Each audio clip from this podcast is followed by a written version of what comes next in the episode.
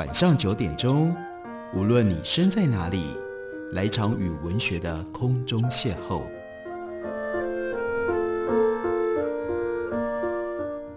杨照谈书，邀您一同遨游文学世界，认识古今中外的经典之作。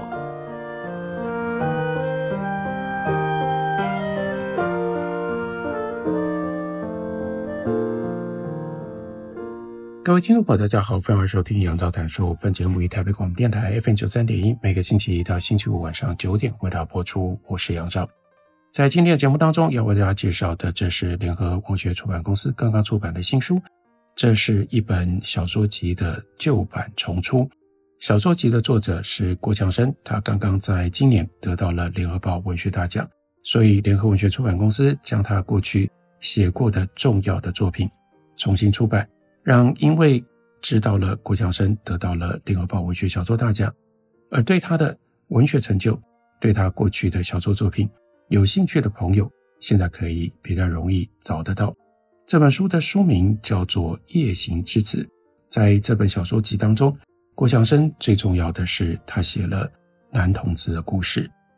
对他来说，这也是他在回到台湾之后，重拾中断了十三年的小说创作之笔。重点是，这是他的出柜，他愿意公开的、诚实的回头去看他曾经经历过的男同志的生活当中那些伤痛以及那些折磨。《夜行自己》里面写了很多发生在纽约以及台湾男同志恋情之间的故事。不过，作为一本小说集，最特别的地方是中间穿插了几篇完全不一样性质的其他的文章。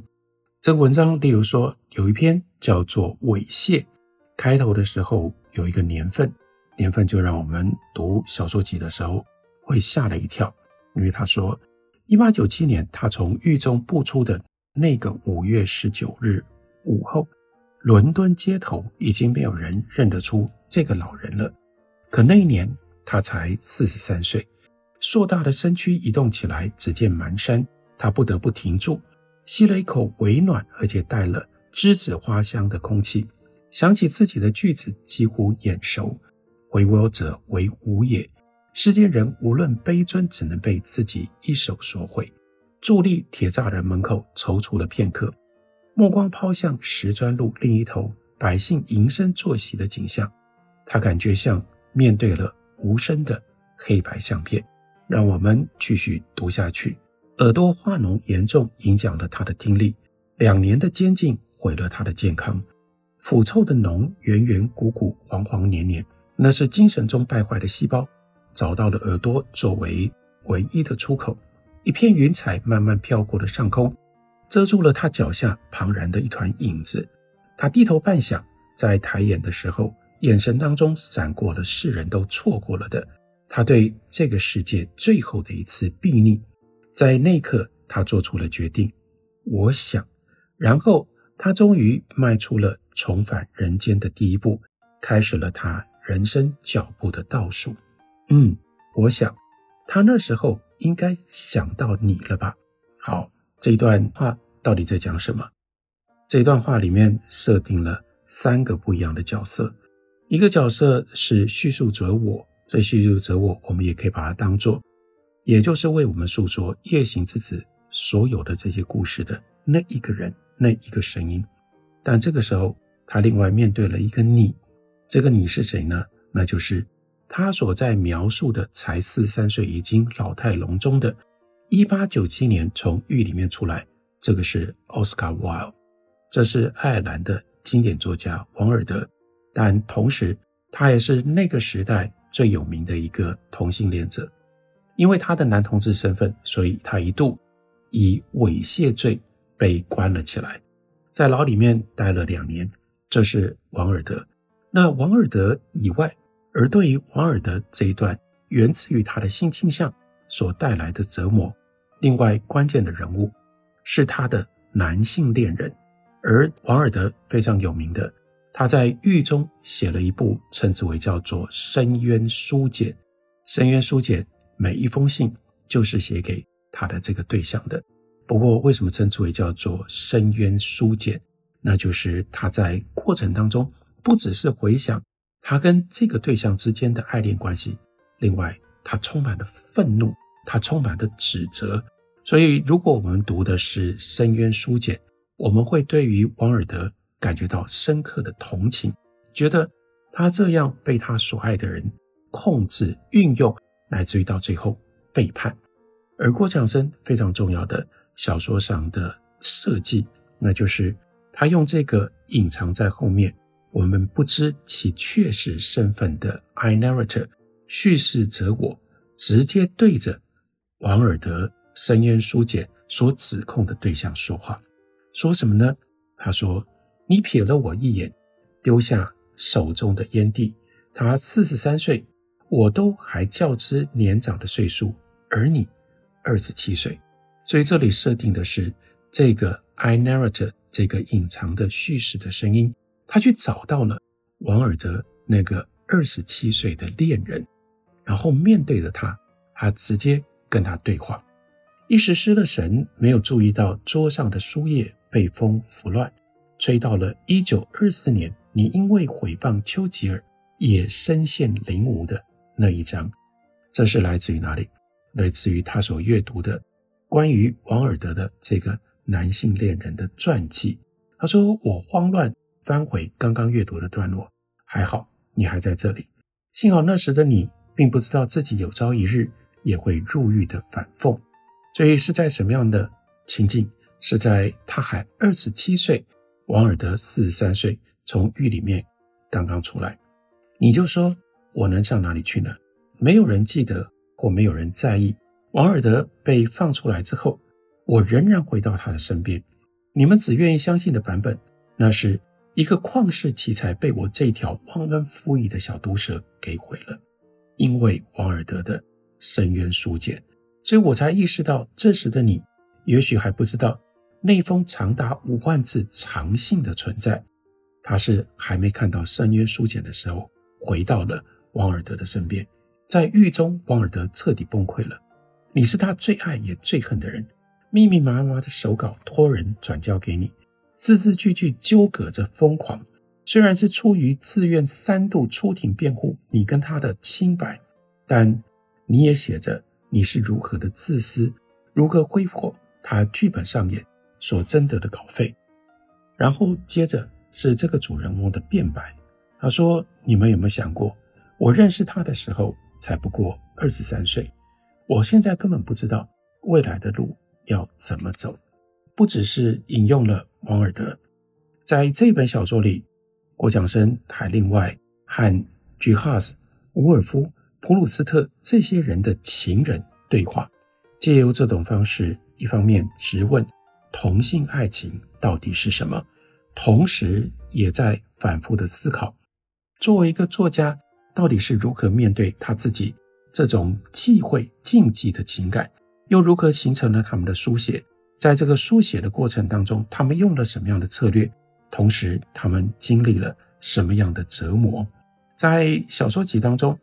小说集这一部分，另外自己贯穿起来，每一篇后面都有一个挂号待续，连接在一起之后，形成了另外一个部分，和小说当中来自于纽约、来自于台湾的故事，形成了一种特别的互文。这一段从王尔德开始，而结束于 Ian Foster，而王尔德对于他自己。同性感情的这种发泄，写成深渊书简，跟 Ian Foster，他到了去世之后，他才愿意让人发表的莫里斯的情人，书写方式跟书写的态度如此的不同，所以仍然是这样的一个隐藏的叙事者我。他也对 Ian Foster 说：“他说这段日子成为我近年来少有的一段无味时光，我开始觉得古老。”我的灵魂在去年秋天以前，如一座古老宅园，偶尔林木在风中窸窣发出声响，但仍不放弃竖起耳朵聆听，可有走近的琼音。这个夏末，宅园又更荒芜了一些，而我终于又重新踏入，听见自己踩在碎石和落叶上的脚步声，我又回到了古老一种等待的状况。情欲总是像在时代中流荡的不满足，郁郁后而寡欢。我所追求的爱情向来古老。我站在一座白色大理石搭建而今成屋的廊檐下，等待你的到来。取出书袋里面的小说，总忍不住再一次复习那故事的结局。小说就是伊恩·福斯特所写的《莫里斯的情人》。喝一口酒，我听见莫里斯说：“我知道你对我确实有关心，可是不值一提，因为你并不爱我。”听到这样的话。看到这样的语言写在小说里，我拿着酒杯的手不禁颤抖。在莫里斯毅然转身之后，应该是悲伤的结局，不是吗？每每读到这样的结局，却并不觉得锥心，因为莫里斯终究站了起来，对他曾经忠心服从等待的对象 Cliff，点破了他其实心知肚明的这一段没有结果的爱情。所以闭上眼睛。二十岁的我，他回想，在鄂伦片的戏院午夜场，第一次那是看到电影《莫里斯的情人》，跟这个故事相遇，看到当时是由 Hugh Grant 所饰演的 Cliff，在电影结尾的地方，他回到了他妻子的身边，从窗前向黑夜的花园失神凝望。我竟然不知道究竟应该悲还是应该喜，所以所有的这些作者。因为他们都有同性爱情的经验，所以他们所写的作品全部都混杂在一起。对于同样具备在那样的一种黑暗深渊当中，如何面对自己同志感情而挣扎的人、挣扎的读者，产生了特殊的意义。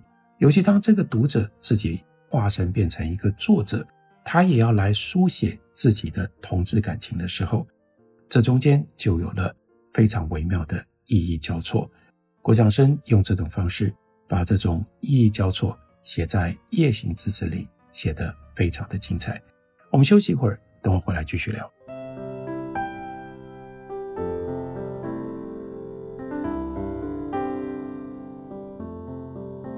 听见台北的声音，拥有颗热情的心，有爱与。梦想的电台，台北广播九三点一。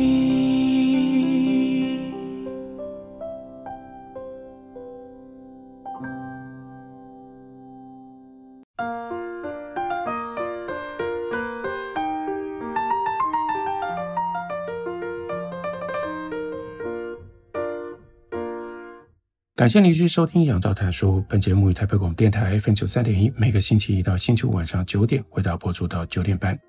今天为大家介绍的是郭强生的《夜行之子》这本书，原来在二零一零年出版过，现在呢重新出了新版，是由联合文学出版公司刚刚出版的。在这本小说集里，郭强生做了特殊的安排，那就是他在写关于纽约或者是台湾的男同志情感各种不同的故事之间。插入了几篇他和西方知名的有同性经验或者是有特殊爱恋经验的作者，以及更重要的是跟他们的爱恋对象对话的记录。例如说，小说集里写到了 Virginia Woolf，Virginia Woolf 非常重要的一部作品，称之为 Orlando，欧兰朵。不过，这个欧兰朵的写作背后有一个感情的故事，那是 Virginia Woolf。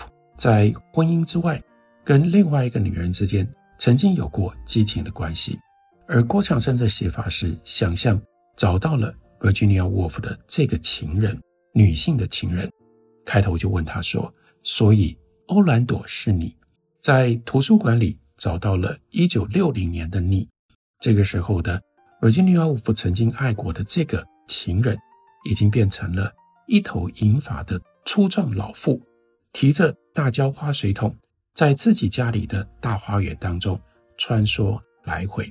但有趣的是，接下来描写这样想象的情境：穿越时空，找到了已经老去的 Virginia of 当年的情人。这个人呢，眯着眼睛打量我说：“哦，你是 Ian Foster 的那个东方朋友吗？”我愣了片刻，才意识到你把我错认作少数读过 Ian Foster《莫丽斯情人》手稿的中国作家萧乾，所以我决定将错就错。嗯嗯，是你知道，他还是不打算将那部小说出版，所以一定要等到他死后。你不改犀利直爽的性格打断我的话，可怜的老家伙，讲的是 Ian Foster。他说他不如在死前把手稿烧了还好一点。哦，你刚刚问我什么问题呢？问的问题是，我想知道，事隔这么多年，你对 Virginia 以你作为蓝本写下欧兰朵有什么看法呢？尤其是经过了这么多年之后，你的看法会不一样吗？但是得到的回答是，这个嘛，我们那个时候都知道他很会写，但是没有想到在他死后，人们对他的作品评价会一路攀高。其实同期也有一些女作家。很有才华啊，所以很明显的，这是答非所问啊。所以呢，你究竟是不了解我的问题，还是你有意避重就轻呢？打量着你一袭粗棉布工装裤，我企图捕捉从 Virginia 眼中当年所看到的你，忆度当年的你是如何让旷世才女目眩心悸，是因为你外交官妻子的身份出入上流奢华社交圈所特有的风采。还是你早已跟多位年轻女作家有染而练就的一派风流不羁呢？我无法判断，此刻的你在听见我发出 Virginia 这几个音节的时候，是否你仍然会有一丝灵魂的悸动？所以，想象试着去复原，甚至去探索 Virginia Woolf 当年和这样的一个情人究竟是什么样的关系？他说。爱到无法抒发，只能创造出欧兰朵这样一个长生不老的角色。五百年青春不坠的肉躯，由男化身为女，用这样的书写方式，将 Virginia 和这个女人的温存制成了纒卷的永恒标本。这就是 Virginia Woolf 她的欧兰朵最特别的地方。我们也都知道，因为她要面对的是女同志之间的情感。可是这个情感究竟跟男女的这种恋爱有什么样的差异？他用一个神话故事，一个活了五百年，本来是男人，后来化身成为女人，因为化身成为女人之后，和其他的女人之间有了丰富奇特的关系。这样的一个故事中间充满了隐喻，但这样的故事又同时反映出 Virginia Woolf 她挣扎着，必须要去面对，必须要去处理自己。女女关系、女女恋情的那样的一种心情，这也许不只是 Orlando，Orlando 是他公开献给你的爱情尝试吧？那例如说，Virginia Woolf 另外一部名著《Mrs. Dalloway》，他的身上何尝没有你的影子呢？我叹了一口气，可怜的 Virginia，表示他在这个感情上有深切的付出，所以才会化身变成。这些文学作品，一九四一年，浓重乌云朝欧洲大陆汹汹涌去，因为那就是欧洲爆发第二次世界大战的那一年。那个时候，一条英国乡间轻快活泼的河流，却在初春三月天带走了 Virginia Woolf。Virginia Woolf 是投河自杀的。听到噩耗，他的情人脑中浮现二十年前。第一次站在他面前，那个无措却又热情的 Virginia，但毕竟经过了二十年，他们都有了年岁。他立刻禁止自己再多想，定了定神，斟酌着，待会要用什么样的字眼把这个消息告诉她的丈夫，因为她是有丈夫的，而且她的丈夫是一个有头有脸的英国的外交官。她是在这样的一个婚姻的外表底下。而有着汹涌着同性的恋情的，自始至终，他都相信自己曾经给过 Virginia 最好的。站在一排迎风招展的芍药前，向已朝人生尽头迈去的你询问近半世纪前的一段情事，因为他假定他把这个跨越时空的情境设定在一九六零年，在一九六零年，让我感觉沾了甜蜜花粉的阳光。似乎突然都变得有一些苦涩了。你所拥有的，Virginia 只能终身谢幕。你和你的夫婿做出的协定，世上几个人能够如此的幸运？因为他们两个人，一个是男同志，一个是 lesbian 女同志。男同志老公和 lesbian 老婆，又有钱又有闲又有趣，这样凑成了一对，各自烈焰，誓言相爱，竟然还奇迹的修成白头正果。这一座被列为国宝级的花园，也就是他们两个人经营出来的家里面非常有名的一个花园，也就更进一步变成了两个人一辈子在一起不离不弃的历史见证。尽管 Virginia Wolf 她在遗书当中对她的丈夫 Leona Wolf 说了两次：“世人没有谁能有我们的快乐。”但是 Leona 给她的爱，毕竟就只是。叫做世人的爱，只能够不断地提醒他，还有另外一种得不到的，如同穿越了五百年时空，跨越身体性别，不能够形容、无法定义的那样的一种怦然心动。当然，他为什么要写 Virginia Woolf 跟 Vita 这一段爱情故事，他也就投射在他自己的同性感情当中。可是他的同性感情没有这样的际遇。你在你的婚姻里，我在我的虚空里。他想象着，如果当初告诉你文学史上有这样的一段感情，你会什么反应？你能听得出我对你的爱恋，也带着 Virginia 沉醉于创造 Orlando 的这种狂喜吗？所以，每个文学作家当面对自己的这样的一种深刻却又必须要隐藏的情感，他的文学就会变成他的手段，也变成他的发泄。相当程度上面。这样的一种禁忌的情感，也就发挥了让文学作者能够有特殊的灵感，能够写出其他人没有这种经验写不出来的人。不过，他又接下来想象，如果在一九六零年，他遇到了这个老去的 Vita，要跟他讨论 Virginia Woolf 的感情，Vita 会如何的回应？再度抬眼搜寻在花丛中蹒跚漫步的你，我情不自禁喊出你的名，Vita。你不改霸气的抬手往腰上一插，回头望我。可是贝塔的反应是什么？你朝我走近，抓起我的手腕，拉我在小凉亭里坐下。孩子，我可以叫你孩子吗？你看起来还这么年轻，真不知道 Ian Foster 那个老家伙为什么觉得你可以懂得他那一部见不得人的小说。Vita 和 Virginia，Virginia 和 Vita，到底谁才是这个故事的主角？早就不重要了。你懂我说的吗？你以为把故事写出来才是受苦的那个人吗？我没有 Jane Virginia 那样的才华，写出来大概也没人欣赏吧。接下来贝塔就笑了，然后告诉他口中的孩子说：“我笑什么？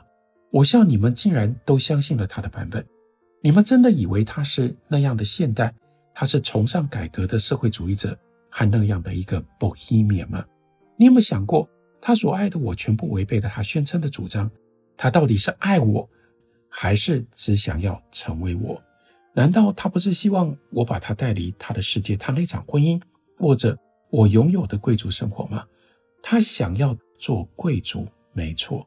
但是你知道他的问题是什么吗？他先创造了 Orlando，以为在文字之间扮演就会有一个新的人生在等待着他。当他无法成为我。他就把自己放到跟我全然对立的那一边，是我屈从于社会价值了吗？你想想看，如果成为我很容易，Virginia 为什么做不到？到底屈服于传统的人是谁？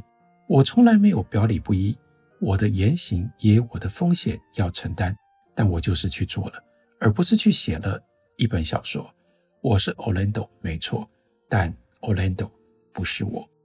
在这里，郭强生非常精彩的写了一个方案，对于 Orlando，对于 Virginia，对于 Virginia Woolf，更进一步，对于一个小说作者在他的小说里面写他的爱恋，他都做了很不一样的一种批判的反省。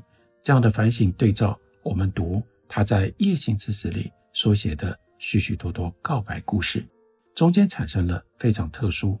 但也非常复杂而丰富的互文关系。